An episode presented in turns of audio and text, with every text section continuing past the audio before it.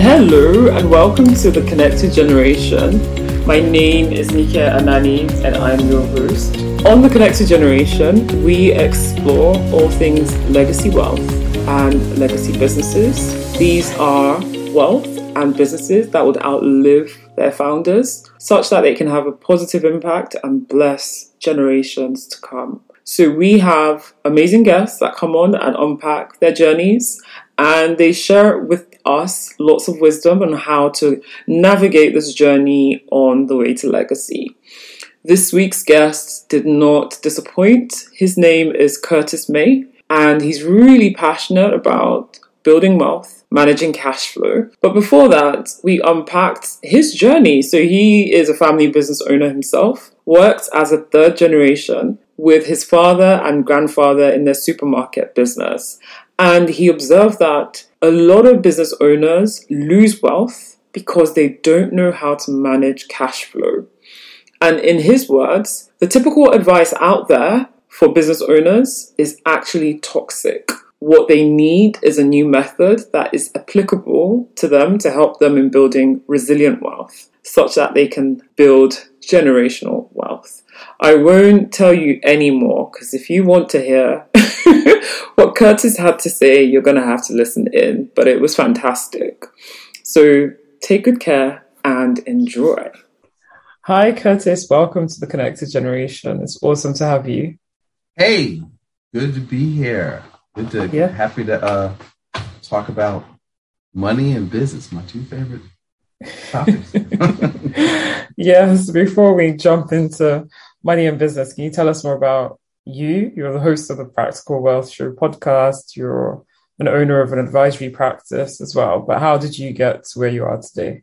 Um, so I, so long story short, so I, we, it's funny, we talked about this before offline, but, and, and on the other show, but I'm a second generation business owner. Mm-hmm. And uh, so I actually got into financial space in college. You know, I always joke say I, I realized the NBA wasn't looking for 5'11 shooting guards with a mediocre ball handle. So I got my insurance license during college, in college, my junior year. And in 1985, I've been doing it ever since. And I, I was blessed because I never, I never got that go to school, get your education, get a good job talk. You know, my dad told me you'll never mm. make the money work for somebody else. So I, I thought you majored, I was a business administration major. I thought you majored in business to go into business. It never even occurred to me to get a job. Mm. And uh, so I realized later that that was kind of unusual. so when I started talking to myself, I'm out of the classmates, you know, business major. I remember I was going to join this, um, what was it called? It was like a business fraternity. Mm-hmm. And I remember in the school paper, I don't remember the detail. All I remember was, was, hey, you ever thought about doing your own business? It seemed like one of the interview questions. He goes, no, you know, I just want to graduate and get a good job and work in corporate America. And I was like, what? you know, lost all respect for him, did decline not to try to join. And I was, you know, I was such a uh, headstrong 19 year old. 19, I was 19 at the time, 19, 20. So anyway, I got into that. And then, you know, I, I you know, started part time. I was horrible for y'all trying to do stuff. I was horrible. And uh, I just, I'm a serious product of personal development. And uh, I kind of was a typical advisor. I guess we'll get into this later, a little bit later. And I read a little book in 1999 called Rich Dad Poor Dad, and it really rocked my world with regards to what I was uh, teaching. I was kind of like a Dave Ramsey on steroids, about term investor difference, blah, blah, blah. And I realized that for business owners, typical advice is literally toxic, you know, for, mm. for uh, it's a, it's a completely different thing. And so I didn't know how to communicate that. And then, you know, probably over the last 10 to 15 years, I've been honing that down and, you know, uh, being able to kind of learn how and learn how to communicate those frameworks to, to business owners and to, to, you know, kind of do what the institutions do and not what they tell them. So that, that's kind of my long, hmm. short story. Interesting. Uh, you mentioned that you were second generation business owner. So mm-hmm. you worked with um, your father or uh, grandfather grandfather? My father. We owned. A, I didn't even finish the part. We we owned a supermarket in Philadelphia, in Philly, uh-huh. and uh, so. But my dad had like I don't know if, you're, if you're in a city, you had little corner stores. So we had little corner stores. Then we had two. We had a bigger store. at the same time, I, my my grandfather had like a sewing contracts and mm. employed 18, 20 people in the 50s in Philly. Mm. Mm.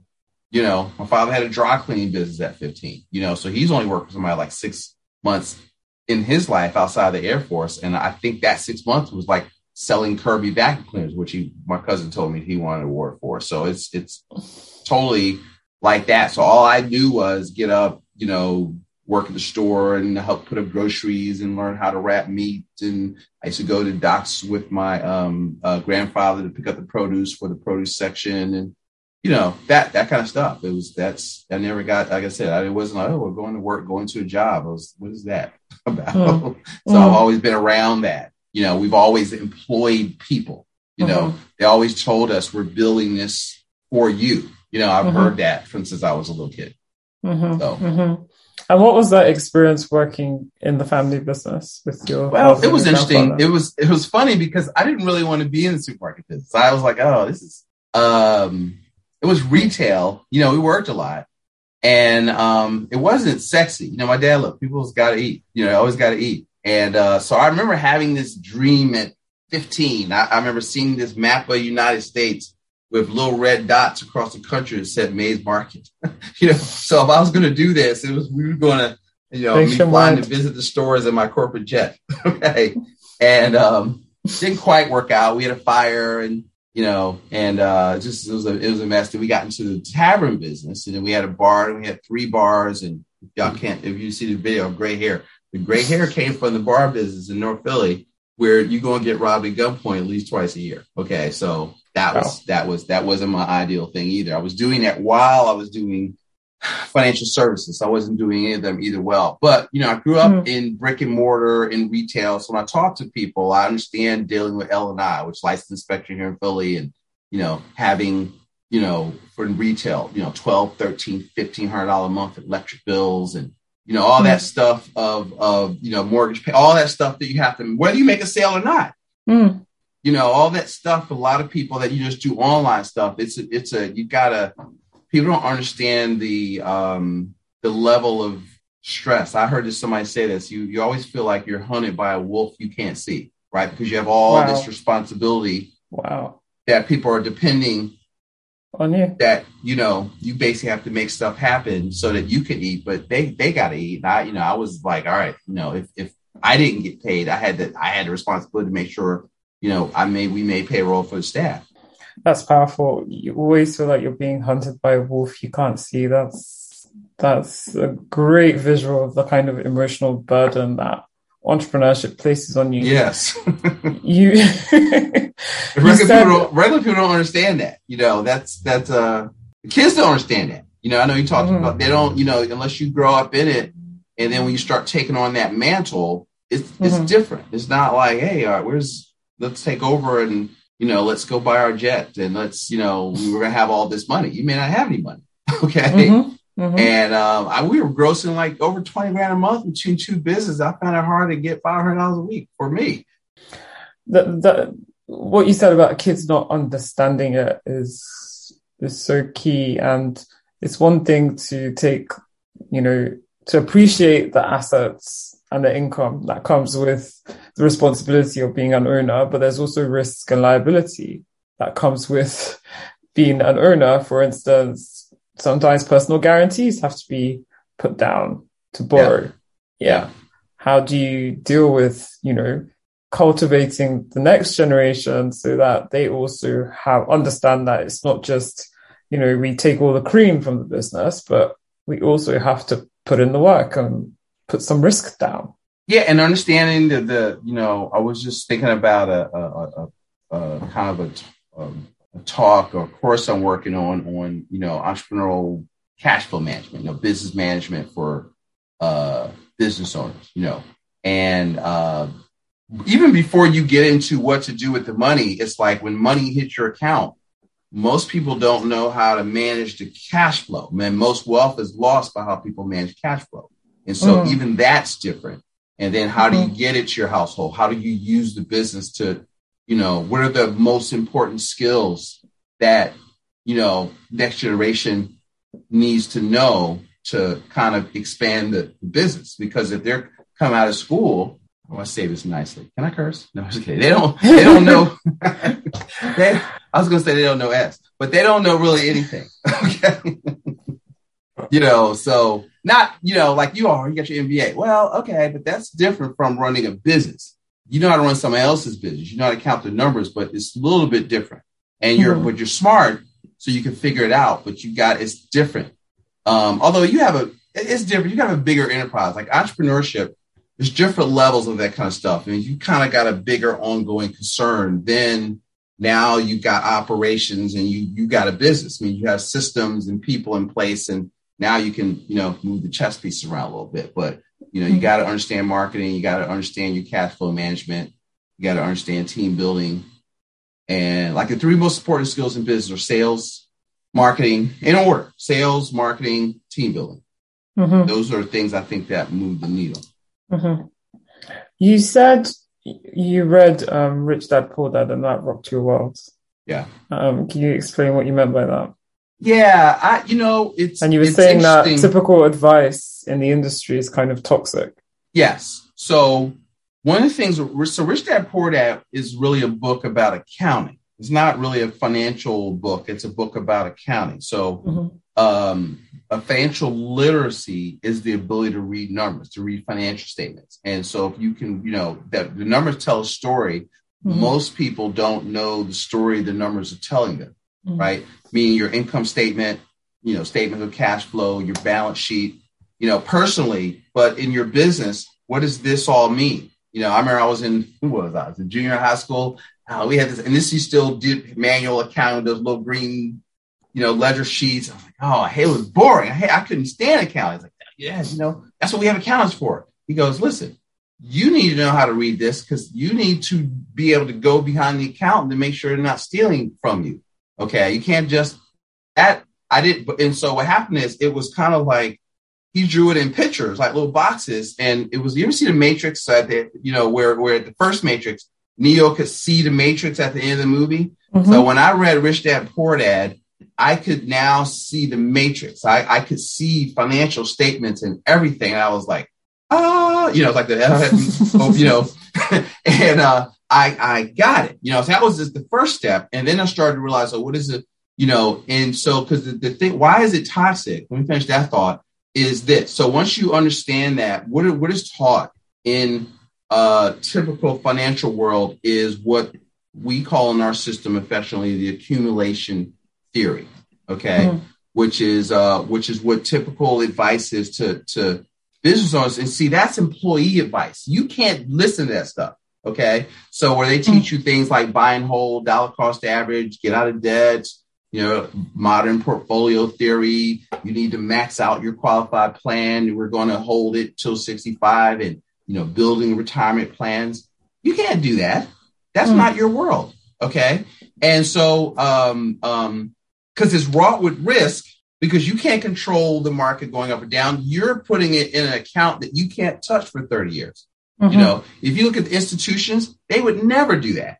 Mm. Okay. And so what do you want? So we so we call that the accumulation. There's more to it than that, but and then there's the velocity method. So business owners need velocity. So, you know, when we talk about, because people think, oh, I got to invest, you don't need to, and you're trained to send your money to something outside of your business, and your business is your number one investment, right? Mm-hmm. Because the three things you invest in, you, we, we, we call it the three rules of investing invest in your expertise, mm-hmm. invest in your, um, your, in what you can control the outcome of. Okay. Right. So if you can control the profitability, so if you learn to, you know, it's four ways to grow revenue. So if you start to learn the four ways you can grow revenue, boom, there's no better investment than in your business. I'll come back to that. Mm. And then, um, uh, and then you invest in don't chase returns. See, most people are like sending money to some fund manager never met, chasing returns, and people teaching mm. that you should get a solo 401k. And all advice is to send your money away from you. But if you look at what institutions do, what do they do? They focus on velocity of money. So how fast can you turn over? So if you buy this thing, you know, like we were in the bar business, right? So I could get a, um, uh, uh, let's say Bacardi, right? A case of uh, a bottle of Bacardi rum. We had a one ounce shot, 25.4 ounces in the bottle. If we sold it for, you know, let's just say $3 a shot, that's $75 a bottle. The bottle costs like $13. Okay. That, so how, I'm not trying to buy bottles so I can leave them sit on the shelf and collect dust. That's the mm-hmm. accumulation theory. That's what the industry wants you to do. You mm-hmm. need to turn those bottles over. over. So quickly. you and so that's velocity. So that's what you have to do in business. Business owners already know this, right? Only thing I'm doing is validate validating for them what they know to be true. Okay. And then they need cash flow. See, the mm-hmm. lifeblood of business is cash flow. Okay. Mm-hmm. People talking about net worth. Net worth is a meaningless metric. Okay. You can't eat equity, right? So you need cash flow and you need mm-hmm. to know when your bills are due. Are you throwing off cash flow? And then you need to become financially free, which is the goal. Hopefully, you're in business is work optional income, meaning as you're growing your business, you need to be investing in things outside of your business that generate cash flow so that if you want to shut the business down or sell it, hopefully you're not, you're passing it on, but you need to be, all your wealth can't be tied in the business. So you can, mm-hmm. buy, you can buy one apartment building a month or, you know, some other things that, that generates passive income. So you diversify your portfolio, but I mean, not with five or six different stocks. I want real tangible assets. And so mm-hmm. it, it, what I teach is a little bit different is we call that the velocity method. We try to get our clients focused on velocity, buying or building assets that generate cash flow, right? What is an asset? Asset is something that generates cash flow without you working. And so that's your emphasis is to becoming financially free. The business is not the goal. The business is a vehicle. Gotcha. Gotcha. And so I, you got to position it right, right? And so mm-hmm. that's that's.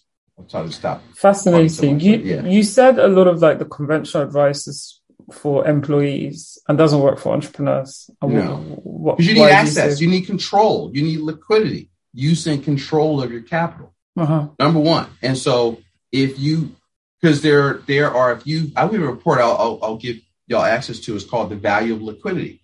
And so it's powerful. Most most the number one problem I see with business owners and and or individual families, and if you're an individual family, you're still in business, right? You you you um is all how you see yourself. But most people, the number one problem is lack of capital, not even access to capital, because if you don't manage your money right, you could end up working for the banks and they take over your business because you're mm-hmm. getting lines of credit. Now they're want to encumber your business equipment because you've got, you know, and so what we teach is a strategy of being the bank so you can develop a financing so you can stop giving away those profits, you know, how to kind of succeed from the monetary system, so to speak. Mm. And so, but it starts with managing your cash flow, starts with becoming more efficient. You don't need to chase returns.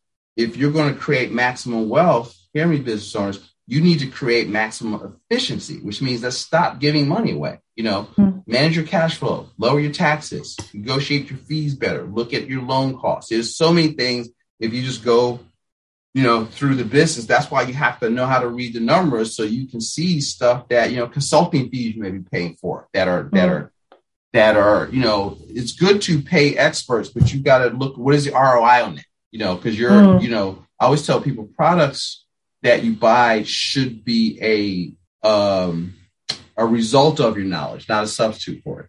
Products you buy should be a result of, okay. Okay we don't want to think, let me just buy this thing because they, they must know. No, no, no. You're a captain of the ship. You need to know. Mm-hmm. Or have mm-hmm. good a good team of advisors because business is a team sport. So you can't know everything, but you need to be the leader.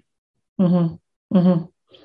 You you mentioned um, things you invest in. You, you mentioned there are three categories: expertise, what you can control the outcome of. But I didn't catch the third one. Oh, um, no. So it's it's invest your expertise, invest in what you could do. So three rules of investing. That's what not the yeah. thing to invest in. Three rules of investing. Uh-huh. Invest in this, your knowledge. Mm-hmm. Right. So let's go a little bit deeper. What do you invest in? Your your number one asset is you. Let's back up to that. Mm-hmm. Right. So you got what do you invest in? Your mindset, your skill set, mm-hmm. and your network. Okay. Because skills or specialized knowledge is what makes money, right? What, what problems that you can solve in the marketplace? Because money is a result of creating value in the marketplace mm-hmm. right? And uh, people say, I want to make more money. That's the wrong question. How can I serve more people? How can I, you know, uh, uh, see more people? What problems that we have unique twist on? So as you're thinking about your business, that's how you have to look at how many people do we need to serve to generate this revenue. Mm-hmm. Uh, and then uh, uh, mindset, skill set, network, your number one investment is your business. What do you invest in? Marketing, sales, systems, and people, right? You can control the outcome of that investment. If you look, those are things that you can control. You see what mm-hmm. I mean? Mm-hmm. And then stop chasing returns. Stop. Whoa, how's my Bitcoin doing? That's what I mean by chasing returns. You're speculating. Most people are not investing. They're speculating. Oh, my, my, my fund is up, you know, 13% this quarter. Really? What does that mean? That's an illusion because it's not money until you sell shares. Mm-hmm. So you're you're you know you're living in fantasy land, you know, buying the you know what other institutions want you to know, but what you need to know is uh, because what's your expertise in that? You know, I ask people, oh, I, am mm. putting X amount a year to my SEP IRA. Really, on the scale of one to ten, rate your knowledge about the stock market. You go, oh, two. Well, you know who's managing the fund? No. Okay. And uh, you know what's stops you owners in that portfolio? Not really. uh, well, on a scale of one to 10, tell me how would you rate yourself and your knowledge about your business or your industry? Oh, I'm a, and they'll be humble. Go, oh, I'm at nine. Okay. So, and you, I know how you work at your business. So if I asked you this three years from now, what would you be? Oh, I'd probably be a 12. Okay. Where should your money be then? Common sense, you know, but you have to, there's so much noise out there telling you, making you feel stupid because you're not mm-hmm. doing what everybody else does. But mm-hmm. you know, the, the the here's my basic rule of thumb. Okay, it's is the majority is usually wrong. oh, really? That's my, you know, yeah, I, you know, you know, I don't care about what, the majority thinks. Majority's broke. I'm not listening to them. Mm-hmm. I'm a bit hyped. So, you got me hyped now. We're talking. Uh, the many, things, many things like. are going up in my brain right now. By virtue of the fact that you're not chasing return, you're chasing velocity. You're kind of alluding to the fact that there's certain asset types, asset classes you shouldn't necessarily be worried about and more focused on. You said focus on what you can kind of control the outcome of, which is things in your business, like investing in your sales, your marketing, your systems, and your team building. But you also mentioned that you also don't want to be overexposed to your business. You mm-hmm. want to create a diversified portfolio um, in real assets. So how do you navigate that tension between, you know, we have scarce resources. Um, am I going to invest this liquidity in the business, in me, or in something outside of the business? Good question. So this goes to cash flow management. So like we teach that you want to save save, savings, safe, liquid, accessible, guaranteed. That's how I define saving. Okay. And we teach our clients that you want to save 15, 20% of your gross revenue. Okay. To build up liquidity. Okay. Mm-hmm. Now, what can you do with that? Well, you could. So, what are the four asset classes? So, first thing you got to do is save money. Okay. And build, you have to capitalize. See, if you have money and you have liquid opportunities will find you. You don't even have to go looking. There are businesses you could buy. There's, you know, there's stuff. So here are the four asset classes that that we talk to our clients about. So it's business, real estate, paper, and commodities, right? So commodities, mm-hmm. oil and gas, gold and silver, agricultural type things, green energy, that, that's all commodities, right? And so what happens is you've got to, what do you know about, right? What is the, what is the, um, if you a great book, one of my favorite books on this, the Kiyosaki's and Sharon Lechter, we give her credit because you know the their book, the what is it called, Rich Dad's Guide to Investing, is a good book to kind of frame that. And then Who Took My Money, which is really the whole book is about velocity of money, okay, and how they think about that and how different people look at what velocity is. But your business is uh what's the purpose of business to buy he says to buy real estate to buy other assets so you can get in you can get your money up and then mm-hmm. you can save and now you've got this pool of capital so if you want to buy real estate right you want to use debt to buy the asset and then get with your tax person but the debt well real estate commercial and re- investment real estate debt is tax deductible right mm-hmm. the the um depreciation is tax deductible. So all of a sudden, why don't these rich people pay taxes? Because they understand the tax code. I was at lunch with uh, Tom Wheelwright at a conference in um, where were we? Park City, Utah. He says, "Listen, the the government." The um, his book, he was talking about. We were talking about the cash flow projects in, in Kiyosaki's second book. He said, "Listen, The tax code is a stimulus program. So you want to partner with the government. What is it they want done? They need mm-hmm. jobs, they need housing, they need energy, and they need food. So what they do is they put incentives to that if you will kind of put your money where they want it to go, providing safe, clean, affordable housing, apartment buildings, building businesses. So you create like government don't create jobs, businesses create jobs, right? So certain administrations need to understand you need to make it favorable for us to put our capital at risk that creates jobs. See, that's that's what um uh where that comes from. So what happens is if you will expand your business, they'll give you tax credits for that or tax breaks, you know, and just understand, not giving tax advice. Don't do anything I say. I'm not telling you to do anything. But what happens is you just got to understand from a 50,000 foot view how the game is played. And there's two tax codes, right? There's one for wage earners, one for business people. That's what I'm saying. The game is different. Mm-hmm. And um, what we've got to learn how to do is hate. I always tell people, don't hate the um, player, don't hate the player, hate the game, but don't hate the game. We just got to, you know, the game of capitalism which is just a what I call an ever expanding system. This is the, F.A. Hayek's definition: ever, an ever expanding system of cooperation among strangers. Hmm. Right, and so we have to, as a people, we have to embrace that and, and not fight that because it's it's it is the solution to hmm. what ails us. Is embrace leaning into that. Amazing. I wanted to um, ask about retirement and retirement income and providing for that because quite often in family businesses, it's um, not having enough retirement income saved up actually is a stumbling block in the succession process. Mm-hmm. Um, and stops the founders from letting go, particularly in these times where there's high inflation and you know there's a lot of uncertainty in the in the markets. What are your thoughts on um, founders that are on their journey? Um, yeah. How can they build this retirement income so well, so you know, I don't like retirement. Retirement is a man-made concept. okay, so I I tell people you want passive income, and so where does that come from? So we, when we work people, we have four goals, right? We call it the four pillars of a strong personal economy. One is freedom from debt to others. Okay, mm-hmm. what I call non-preferred debt. Not you don't you're really not trying to get out of debt. You want to get in more debt, but it's good debt and bad debt. That's another mm-hmm. topic. We can come back to that. And then, so my door calling the uh the um I lost my thought. All right, wait. Yeah, freedom from debt to others, ready cash when you need it, liquidity, six to twelve months minimum of liquid liquidity, asset based income you don't have to work for and you can't outlive, and a mm-hmm. legacy of wealth and wisdom. Let me mm-hmm. pause. All right, so those are the four objectives. So when we think about retirement, you got so it starts with. I mean, there are vehicles, but what I think that you should be your business, your asset, but you do need to separate your money out. But I'm not a big fan of uh, like somebody works. I'm not a big fan of funding government sponsored plans past the match. Okay. And so what I like, so I like life insurance. Okay. Mm-hmm. When you look at the, um, some of the big, uh, I had a guy on my show, his name is Barry Dyke, and a lot of the, uh, uh, like the Jack Welches and the, people, they all have these non-qualified retirement plans funded with life insurance. They don't put money in the stock market. They don't gamble, right? So if you're mm-hmm. making a lot of money, what happens is you can. The cool thing about insurance, it gives you access to capital, so you can collateralize, meaning borrow against insurance to buy other assets.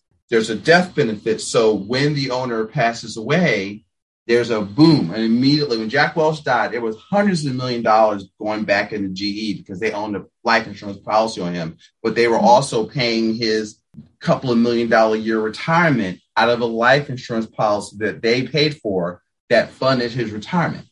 Hmm. Okay. So what you want to do is you want to there's there's there's lots of guaranteed income products. Okay. Mm-hmm. Into work, there's ways where you can, you know, do uh what they call key person insurance or buy sell agreement so that you can you can if the you know uh, uh, use them to uh, you can use the cash value to provide to, to buy out. You can you know there's owner fund a real business. You can do or I had a guy on my show we talked about leverage buyouts where you just take over the the business. I know we're talking about generational stuff but you can structure mm-hmm. it but it starts with you have to build liquidity. You have to build other assets. You have to uh, and there's, you know, there's financial products. So if you have really good revenue, I wouldn't, I'm not a big fan of putting a lot of money at risk in equities because again, you can't control it. It is, a not a conspiracy, but a a everybody wants the market to go up, but there's a lot of volatility. So one of the things that we talk about is that economics is major. So if you know what's going on, you'll know what to do. So you can't just say the typical advice is, hey, let's get you a solo 401k, let's build this retirement income. But what you're doing is you're putting a lot of money on the sideline that you can't touch. Is that the best thing for your business? Whereas if you can build that liquidity, you can there's ways to you know move money aside. It's hard to get into it with with um like from a product because it's not just a product solution, right? Mm-hmm. There's a there's a you know what do you because what happens though when is that what do you want what are you trying to accomplish and uh, there's a lot of ways the, the whole goal like on our show okay the, the goal of my show is to show people that there's a one of the goals is there's a lot of ways to skin a cat outside of the equity markets mm-hmm. right mm-hmm. and mo- there because there's no even though I'm insurance insurance like a financial Swiss Army knife but there is no financial product that will take you to glory at all. Mm. Okay, this doesn't exist. So I don't care what anybody tells you and so it's a combination it's it's strategy it's so we teach principle based planning right? Principles drive strategy. Mm-hmm. strategy which is what you do strategy drives tactics. Tactics yep. are products that you buy but they're in that order right? And so we teach five principles a couple of ta- uh, strategies and some tactics. And so we will take people through a planning process but it starts with what do you want and why mm-hmm. right? Mm-hmm. And is so if I'm consulting with somebody, that's what I, what do you want and why? What does that look like? And uh, and then you kind of work backwards to kind of figure that out, and then you fill it in with the products, if that makes mm-hmm. sense. So I, I never know. I never go into a situation with okay, we're going to get this annuity. We're going to do I don't know. I just it's all a conversation, and then you kind of uh, back layer it in. Okay, how, here's the best way to get you from point A to point B and there's a lot of moving parts. So you can't, it's just not just one thing to, to do it. I don't know if that was vague. Does that help? no, no, no, it helps. I, I, That's just how my yeah. mind works. When I think about it, it's like, all right, you know, it's because what is retirement? Well, you want work optional income, which means so it's a function of not a number, but it's cash flow, right? Mm-hmm. So if you need $20,000 a month, then what type of assets that you have in outside the business that will generate that that will allow you to to, to do that you mm-hmm. know and the business could be one of them see if you run a real business you know what i call E-Myth style why do you need to retire because you're not working anyway you know you should they should be doing the work and if you're the, the elder mm-hmm. you should be lending your wisdom and letting them do the work but there should be you built an asset that should generate money for you I was going to take you up on that, so you've answered my last question. Okay. You. have answered it for me. Um, how can fruits work with you? What does that look like? Um, uh, well, you can. So what, what happens is you can. I, will tell people, look, you listen to the show, so for you can get more of the madness that is Curtis. Make sure you want to work with me. so, but uh, um, but they can always like. Uh, uh, so what it looks like is, you know, we have a conversation. You know, what do you want and why? And we just make sure my first meeting with somebody is like, are we a good fit? You know, I give them homework that they have to complete before we talk, you know, and just to kind of get a feel for it. And then we just, you know, if you're business owners, you know, I love those are my favorite people. I'm, I I like to work with business owners. I work with real estate investors, and I work with people that aspire to those things. Uh, um, that you know are trying to leave corporate, but you know, you know, you don't have to. The goal is to become financially free. That's our goal when working with folks. But so is the website practicalwealthadvisors.com. You can just click apply to work with Curtis. Uh, you know, check us out in the podcast. We also have a YouTube channel where I put a lot of uh, videos on different topics, you know, out there. And so we try to, you know, teach. I'm a financial educator, right? At, at the core, that's what I see myself doing. And, um, you know, one of the specific strategies we teach is a strategy called privatized banking. So we kind of incorporate that from a business standpoint and that's how they do it. That's how they can get touch Curtis. What is this privatized banking? I'm intrigued. So, privatized banking is a system where we use properly structured dividend paying whole life as a as a place to store cash and as a system for cash flow management. And mm-hmm. uh, based on the book by R. Nelson Nash called Becoming Your Own Banker. And one of the things that we say, everybody should have two businesses, right? The the one that gives them a paycheck and the banking business. Okay. Mm-hmm. And uh, so you look at the Rothschilds and you look at the, the, the um, Kennedys, you look at what's the, the Rockefellers, they all have family offices. And, and life insurance is like a com- critical component because it makes sure wealth transfers tax free to give your state liquidity. But what we teach is the living benefits. Like my clients collateralize. I got a client, we are dumping 75 grand into a, a policy so she, she can take a loan out in January and she's buying an apartment building mm. using it for the down payment. Mm. And then out of, I'm showing her how to structure from the cash flow to pay the loan back so it's back and ready to use again for something else. Meanwhile, it's still in the account making money because you're mm. just collateralizing. You're not withdrawing it. It's growing tax deferred. It's all it's tax. It's credit protected. So there's a lot of benefits uh, to that process. So we specialize in that. And it's like the greatest instant sliced bread for business owners. It's not a magic money box. You got to save it, right? But you want to be able to to think like if you go downtown in any big city in, in the United States or North America or Europe, who owns the buildings? Banks. Mm. So what we teach is how to borrow that business model, okay, and add it to your business. You know, you should again, you should you should have your business, but you should be funding your stuff and start mm-hmm. recapturing the profit you're giving away to third party capital. Okay, that is the magic pill for like the missing, not the magic pill, but the missing link for a lot of your listeners, I think. That mm-hmm. and my listeners also of not incorporating that, not incorporating leverage, because I don't know, and there's nobody I know that is getting out of here alive. So what I tell people, don't die for free. Mm. Let's bet on that event and let's make our inheritances happen. Mm. Right. But you can use it along the way. So there's, there's a, there's a, that's a, you can call me, but we'll have another talk just on that. But that's, that's, that's kind of stuff that we get into. That's what we talk about on the show. We talk about that on the YouTube channel.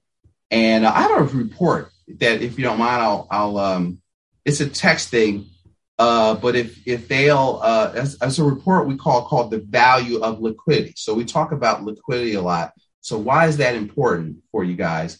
And if you will text uh, be the bank, all one word, B E T H E B A N K, to uh, the number, the short code 55444, we'll send that uh, report out to you. And then, you know, we, you can, we'll follow up a little bit and we can have a conversation if that floats your boat. How's that? Amazing, amazing. Thank you so, so much, Curtis. It's been incredible, incredible. And if folks want to get in touch with you, how best mm-hmm. can they reach you? Just to reiterate. Uh, so, uh, Practical Wealth Advisors.com. They can uh, go to the Practical Wealth Show, and then even in the show notes, there's usually a link, our email, and uh, or to the uh, calendar. Where you can schedule a uh, you know complimentary uh, consultation. Awesome. And then go to Be the Bank. Uh, text Be the Bank to five five four four four. Awesome. Thank you. My pleasure. That was really, really insightful. And a piece that I've been struck by is this piece on intergenerational leadership and transfers within a family enterprise and how that can change the risk reward patterns between first gen and second gen and how the founder takes on this business like a baby and you know puts their blood sweat and tears and you know will stay up all night nursing this baby um, will clean up their poop and you know the baby will vomit all over them and they will clean it up and still give their babies a kiss and cherish their babies with pride. Now when it comes to the second generation that sacrifice, that love is not, the, the extent of the love is not there because the extent of sacrifice has not been made for the baby, right? Um, I'm a mom and I know that um, the first time I had a nanny, I was always, I was quite, I was quite nervous because I was like, you can't love this child the same way I do. um, because I pushed him.